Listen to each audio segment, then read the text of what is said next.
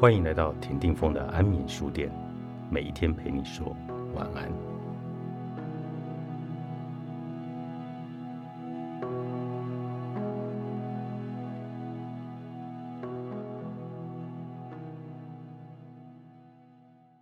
台北市赤峰街这几年明显热闹起来。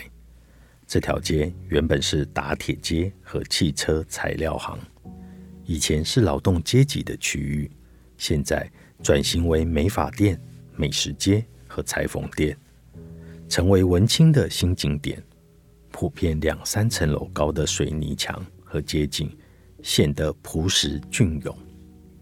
过去文青常去的重庆南路。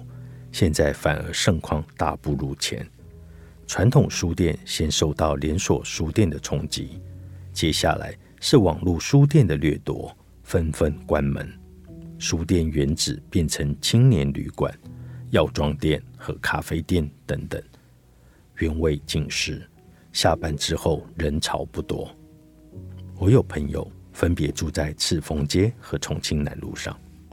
他们自己压根没想到市况会变成这样，就好像一九九九年九二一大地震之后，台八线中部横贯公路断了，车潮改走台十四甲，意外造就亲近农场的民宿荣景。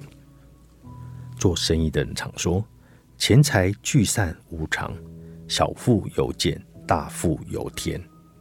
意思是赚大钱。真的要看天意，而且跑在趋势之前。例如，赤峰街现在的房租成本已经上来了。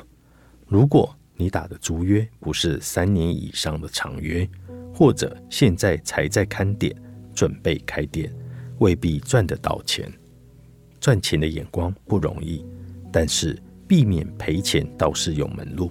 例如，通路改变了，你的做法必须跟着改。网络可以储藏、分享很多资讯，最好不要跟网络和人工智慧对着干。例如，去开书店或翻译社，去做一些用手可以交付的实体生意。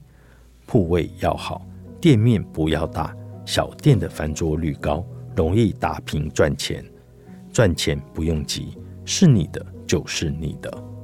道路改变了，车潮和人潮也会跟着移动。如果你店面的交通动线变得冷清，就像雪隧通车之后的北宜公路，你一定要认赔杀出，转移阵地。开店和投资自产是一样的道理，跟着交通建设走。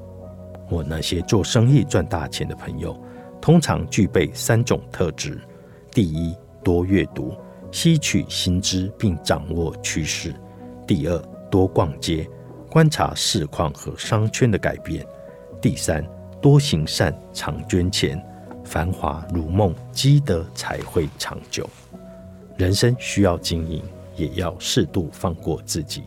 作者：王学成，商周出版。